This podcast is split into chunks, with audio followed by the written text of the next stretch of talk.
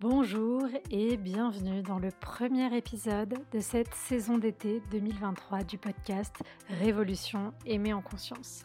Je suis ravie de vous retrouver pour passer ces deux mois ensemble. Je vous ai préparé plein de choses différentes de d'habitude, notamment ce nouveau format Résilience où, pour une fois, ce n'est pas ma voix que vous allez entendre, hormis dans cette introduction, mais celle de mes auditrices, auditeurs, followers qui ont accepté de nous envoyer, de nous partager leurs histoires de vie. J'avais envie, au travers de ce format résilience, de vous permettre d'explorer l'histoire d'autres personnes pour travailler notre empathie, notre écoute active, mais aussi pour voir qu'il y a souvent la lumière au bout du tunnel, qu'il est possible de se nourrir de ces expériences pas toujours simples, qu'il existe des voies pour s'en sortir sans tomber dans la positivité toxique évidemment, mais juste voilà, un message d'espoir, un message de force, un message de résilience. On commence ce nouveau format avec un épisode qui est raconté par Anne, qui nous raconte comment elle a grandi, été éduquée dans une secte, celle des témoins de Jéhovah, et comment euh, elle s'est construite et comment elle a surtout décidé d'en sortir à un moment donné. Je mets donc un trigger warning secte sur cet épisode et je vous souhaite une bonne écoute. On dit dans une famille qui adhérait à des préceptes religieux dans le cadre euh, de ce qu'on appelle une secte, et en l'occurrence, euh, ma secte, c'était celle des témoins de Jéhovah. Et dans une secte, l'amour est conditionnel. En tout cas, c'est ainsi que je l'ai perçu. Je vais vraiment d'abord retracer quelques étapes et quelques points clés. Le love bombing. Quand tu arrives euh, au début, en fait, quand tu es intégré par le mouvement, quand euh, des, personnes du, mouvement témoin de Jéhovah, je vais l'appeler mouvement témoin de Jéhovah plutôt que secte, parce que secte c'est quand même très connoté et il y a quelque chose d'assez violent dans, ce terme par rapport à ce que les médias en ont véhiculé. Donc euh, quand tu arrives, quand tu es contacté par une des personnes du mouvement témoin de Jéhovah, euh, tu es vraiment entouré d'amour, euh, on va t'aider, on va t'accompagner. Si tu as des problèmes euh, d'argent, des problèmes familiaux, quel que soit ton problème, on va vraiment euh, te tendre la main et on va t'inviter à des moments de loisirs et de détente où tu vas être du coup parfaitement intégré au groupe, tu vas commencer à nouer des liens, à nouer des amitiés, tu vas voir euh, un truc où euh, waouh, il y a trop de love, euh, tout le monde s'aime. En tout cas, voilà, dans, les premiers temps, c'est quand même assez surprenant puisque c'est à contre-courant de, ce qu'on peut voir dans la vie courante. en tout cas, des liens qui se créent aussi vite, aussi fort. Et donc, cela va nourrir ton sentiment d'appartenance et ton besoin de trouver une famille. Euh, une famille où tu te sens aimé, reconnu et vu. Donc, ce love bombing, déjà, si euh, tu fais partie des personnes qui ont une faille au niveau de l'amour de soi, ou si tu viens d'une famille dysfonctionnelle, où ça a été compliqué au niveau euh, d'être aimé, au niveau de l'estime de soi, au niveau de la valorisation, déjà, ça va commencer à combler ce trou-là, et ça te met en vulnérabilité. Ensuite, il y a un autre aspect dans ce mouvement, c'est que plus tu fais des activités liées au culte, plus tu es valorisé. Et à l'inverse, si tu n'es pas très actif dans le mouvement, on va t'encourager d'abord, et puis ensuite, si tu continues de ne, pas être très actif, on va aller te rendre visite pour t'inciter à te reconnecter au groupe, car euh, en fait, ils vont te dire qu'ils sont tristes de ne pas te voir, que tu t'éloignes du droit chemin, et que euh, Jéhovah, donc euh, le, Dieu vénéré dans ce mouvement, est triste, tu ne réjouis pas le cœur des Jéhovah quand tu ne viens plus. Voilà. Et un autre point important, c'est que euh, que fait-on en cas de non-respect des règles? Quand tu ne respectes pas les règles du, du mouvement. Des responsables religieux, qu'on appelle les anciens, vont t'inviter à te repentir, à reconnaître tes fautes, tes manquements. Ils vont te citer des passages bibliques pour euh, te montrer que tu es dans l'erreur. Ils vont aussi t'inciter à demander pardon. Et à défaut, si tu refuses de, résorber, entre guillemets, ton, ton comportement euh, et de reconnaître tes manquements, tu es exclu, afin de ne pas menacer la paix et l'intégrité du groupe. Les membres du mouvement, y compris ta famille, reçoivent pour instruction de ne plus t'adresser la parole et de couper les liens avec toi, afin de t'inciter à revenir dans le droit chemin, tel le fils prodigue. Donc ce qui est intéressant ici, c'est que euh, on te considère comme une personne qui est en faute, et donc si tu as simplement suivi les désirs de ton cœur, mais que les désirs de ton cœur ne sont pas euh, compatibles avec euh, les règles imposées du mouvement, on va considérer que tu es en faute, et que donc tu dois partir.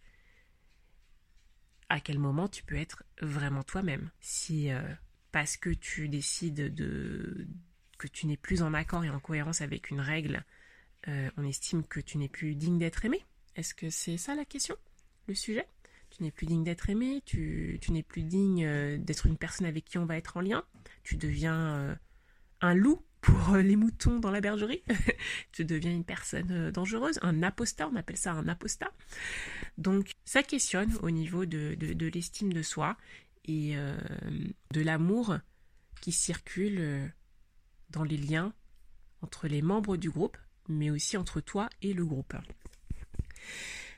Donc en termes d'amour, je conclurai euh, en trois points. Tu es aimé si tu suis les règles imposées par le mouvement religieux. Euh, il y a des bonnes actions et des mauvaises actions. Et l'idée c'est d'être un exemple, parce que si tu es un exemple, tu vas être interviewé, tu vas pouvoir passer à des assemblées où il y a des, des milliers d'adeptes qui se réunissent et tu vas vraiment être montré en exemple. Ensuite, on t'enseigne à prendre conscience de ta petitesse et, de ton besoin d'être guidé par une instance supérieure. Donc, en l'occurrence, la tête du mouvement qui produit des publications, des DVD, des livres. cette tête du mouvement étant inspirée par Jéhovah, le grand Dieu. Et si tu n'obéis pas aux règles, ou si tu as envie de, vivre autrement, eh bien tu es exclu. Tu te retrouves seul en dehors euh, du cercle que tu as toujours connu. Donc le vrai défi, c'est de créer son propre cadre et de sortir de conditionnements que tu as reçus.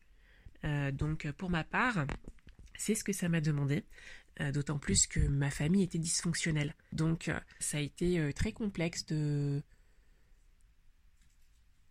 de me départir de tout cela, puisque à la fois j'avais envie d'être aimée de, mes parents, mais euh, quand je ne suivais pas les règles ou quand, euh, ou quand ils estimaient que mon attitude euh, leur faisait honte par rapport au groupement, puisque mon père avait des responsabilités dans, ce groupement-là, c'était des punitions, on me regardait comme si j'étais pas quelqu'un de, de bien, euh, comme si je faisais des choses mal, alors que ce que je voulais, c'était juste fréquenter mes copines euh, du collège et du lycée, qui n'étaient donc pas témoins de Jéhovah, puisque ce qu'il faut savoir, c'est que quand tu es dans ce mouvement, tu es censé fréquenter uniquement les personnes de ce mouvement. Donc il y a aussi euh, quelque chose de très exclusif, de coupé de l'extérieur à ce, niveau-là, une déconnexion vis à -vis du monde extérieur. D'ailleurs, le monde extérieur, on les appelle les gens du monde. Donc voilà, tu, il y a quand même déjà un choix entre la loyauté à ta famille et la loyauté à toi-même. C'est déjà un premier dépassement de soi. Ensuite, au niveau des études, c'était pas évident parce que, mhm. euh, en tout cas à l'époque, c'était mal considéré mhm. de, de, faire des études, c'était euh, adhérer euh, au système, vouloir faire carrière au lieu de, de, de, de s'investir pour le monde futur, le nouveau monde à venir. Et donc, j'ai reçu beaucoup de critiques quand j'ai quand j'ai intégré une classe préparatoire, quand je parlais de mes ambitions.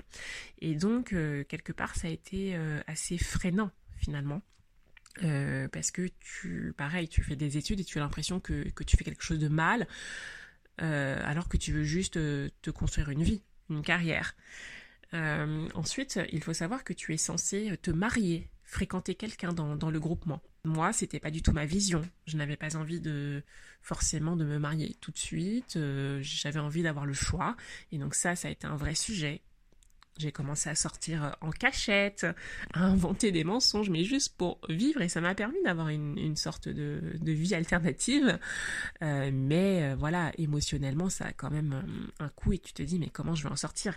Et surtout quand tes parents te font la tête après, juste parce que toi, tu as passé un bon moment, tu t'es autorisé à vivre, tu t'autorises à faire plein de choses que eux ne s'autorisent pas à, faire. Donc c'est très challenging pour eux.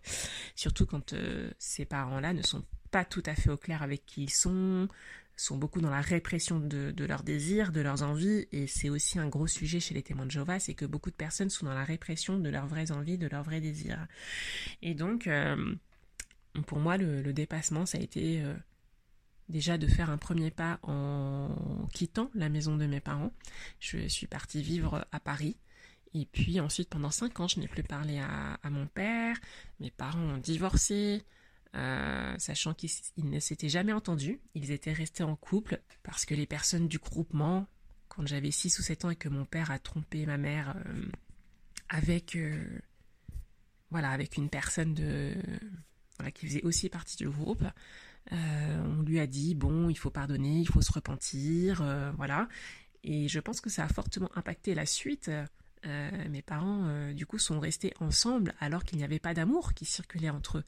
Donc c'est quand même particulier cette conception de, vie, de ne pas s'intéresser à ce que les personnes ressentent, mais plutôt euh, à suivre des règles et à réprimer ses véritables émotions et ses véritables sentiments. Et dans une famille dysfonctionnelle, ce qu'il faut savoir, c'est que les règles religieuses peuvent aussi être utilisées comme un moyen de contrôler et de légitimer les abus. On ne sait pas ce qui se passe quand la porte est fermée. Et concrètement, euh, ça peut être très compliqué quand euh, vous renvoyez l'image d'une famille parfaite, que tout le monde vous dit Ah, t'as de la chance d'être dans cette famille, t'as de la chance d'avoir ces parents-là. Et euh, parce que finalement, c'est un rôle de perfection qu'on joue vis-à-vis de l'extérieur, et une fois les portes fermées, bon bah là, la vraie nature ressort, quoi. Et, non pas que mes parents soient méchants, mais ils avaient beaucoup de, traumatismes non réglés, issus de leur propre enfance. En fait, ils nous ont éduqués tels que eux-mêmes ont été éduqués par leurs parents, donc ils n'avaient pas forcément euh, les skills, en fait. Et c'est ça qui est difficile, c'est que c'est aussi de la compassion à avoir envers ses parents, mais en même temps, quand tu es enfant ou jeune, tu es quand même coincé dans ce système, dans une forme de prison avec à la fois euh, des parents qui ont du mal à gérer émotionnellement, euh, puisqu'ils n'ont eux-mêmes pas appris à le faire, du mal à communiquer aussi de manière saine, parce que toujours pareil, ils n'ont pas appris à le faire. Et en plus, par-dessus, tu as un mouvement, tu as un mouvement religieux qui va, pareil, te dicter ton comportement, de dire ce qui est bien, ce qui est pas bien, il faut obéir, pas obéir. Et donc, pour ma part, j'ai transcendé tout ça, je me suis vraiment autorisée à vivre. Du coup, j'ai eu plein de relations amoureuses, j'ai fait mes études, j'ai deux bacs plus 5 aujourd'hui. Euh, voilà, je vis dans un appartement euh, qui me plaît. Et euh, du coup, j'ai vraiment... le grand thème de ma vie, ça a été de trouver ma voie. Ma voie VOIE, ma voie VOIX. et voilà, ma voie professionnelle, qu'est-ce que j'ai envie de créer au niveau familial. Et je suis toujours en chemin. Mais ça a été un vrai chemin de reconnexion à mes émotions, à mes vrais désirs, à moi-même, sortir de la peur d'être puni, sortir des loyautés, sortir euh, de ce côté euh, un petit peu docile, puisque plus petite, j'étais pas quelqu'un de docile, même plus jeune. Il y a une part de moi qui était docile en apparence, mais j'avais le fire à l'intérieur de moi et je me suis beaucoup, voilà, pris beaucoup de bâtons euh, du fait de, ne pas être docile. Et donc, il y a une part de moi qui a, qui, a eu peur après dans, ma vie de prendre des risques et, et de briser les tabous et de, et de rester fidèle à moi-même. Voilà, pour moi, c'est ça tous les enjeux. Euh, d'avoir vécu dans une secte et dans une famille dysfonctionnelle. Et finalement, euh, ce que je me dis, c'est que les groupements comme ça, fermés et sectaires, véhiculent un amour violent. Dénoncer celui qui faute, critiquer, est-ce que X, Y ou Z a bien suivi les règles? Faire semblant pour, euh, par peur d'être puni ou repris. Le monde extérieur est méchant. Il faut rester dans la famille bienveillante du groupement. Euh, tout ce qu'ils font et te disent, c'est pour ton bien, parce qu'on te veut du bien. Euh, et les conséquences négatives si tu décides de partir, en fait, on n'arrête pas de te les rappeler. Oh, il y a des maladies, il y a le sida, les, les gens sont drogués, il y a la violence, il y a de l'insécurité, il y a les crimes. Oh là là, quel monde horrible Donc c'est assez compliqué parce qu'on te pose des lunettes pas très rose en fait. On te pose des lunettes où tu vois le monde dangereux, le monde en noir. Et si de base tu étais déjà anxieux et tu avais déjà peur du, monde et des autres, ça ne fait que euh, renforcer son sentiment et donc le fait que tu t'accroches au groupement comme une bouée. Il y a aussi cette idée de péché originel. On doit se racheter. Dieu nous a tellement aimés qu'il a donné son Fils. Allons-nous être dignes du sacrifice de son Fils Jésus? Il va falloir le contenter. Donc, à mon sens, tout ceci peut amener à la construction d'un faux self. Voilà. Mais je contrebalancerai en disant que pour certains, la religion a été, euh, enfin ce groupement religieux a pu être une rédemption pour des personnes effectivement qui menaient une vie vraiment euh, alcoolisme, euh, dépression, battre sa famille, enfin bref des choses graves. Et certains ont pu trouver une voie de rédemption là-dedans. Certains sont aussi très heureux dans ce groupement et c'est ok mais moi je parle plutôt au nom de tous ceux qui se sont sentis obligés, qui, ne connectaient pas en fait finalement avec ce groupement et qui sont nés dedans, c'est-à-dire qui n'ont pas eu le, choix de venir ou ne pas venir. Quand tu es adulte, tu viens ou tu ne viens pas. Et encore que, est-ce un vrai choix quand tu es, euh, as une faille au niveau de l'amour de toi, de l'estime de toi, et que du coup, euh, waouh, tu vois des gens qui te valorisent, euh, qui te donnent cet amour que tu as tant voulu, et encore, cet amour c'est juste au début. Après, ça devient plus complexe dans le temps. Donc le courage de quitter ce qui est familier et de suivre sa propre voie au-delà des limitations. S'aimer suffisamment pour suivre les désirs de son cœur. Écouter ses besoins, puisque souvent dans ce genre de groupement, on n'a pas conscience de ses besoins. On fait plus en fonction des besoins des autres, voilà, de ce qu'on est censé faire, être obligé de faire, la fausseté, la contrainte, la dissimulation, le paraître, être des gens bien et respectables plutôt qu'être soi-même. Voilà pour cette petite conclusion. Donc c'est la première fois que je parle de ce sujet dans, un cadre d'exposition. Et c'est un moment assez euh, particulier pour moi du coup. Puisqu'à un moment ou un autre, c'est quelque chose que je vais partager, cette expérience. Mais c'est pas forcément évident, ça demande beaucoup de vulnérabilité. Voilà, je te souhaite une bonne journée. Salut. Merci à vous pour votre écoute. J'espère que ce format résilience vous a plu et je vous dis à très vite pour un prochain épisode.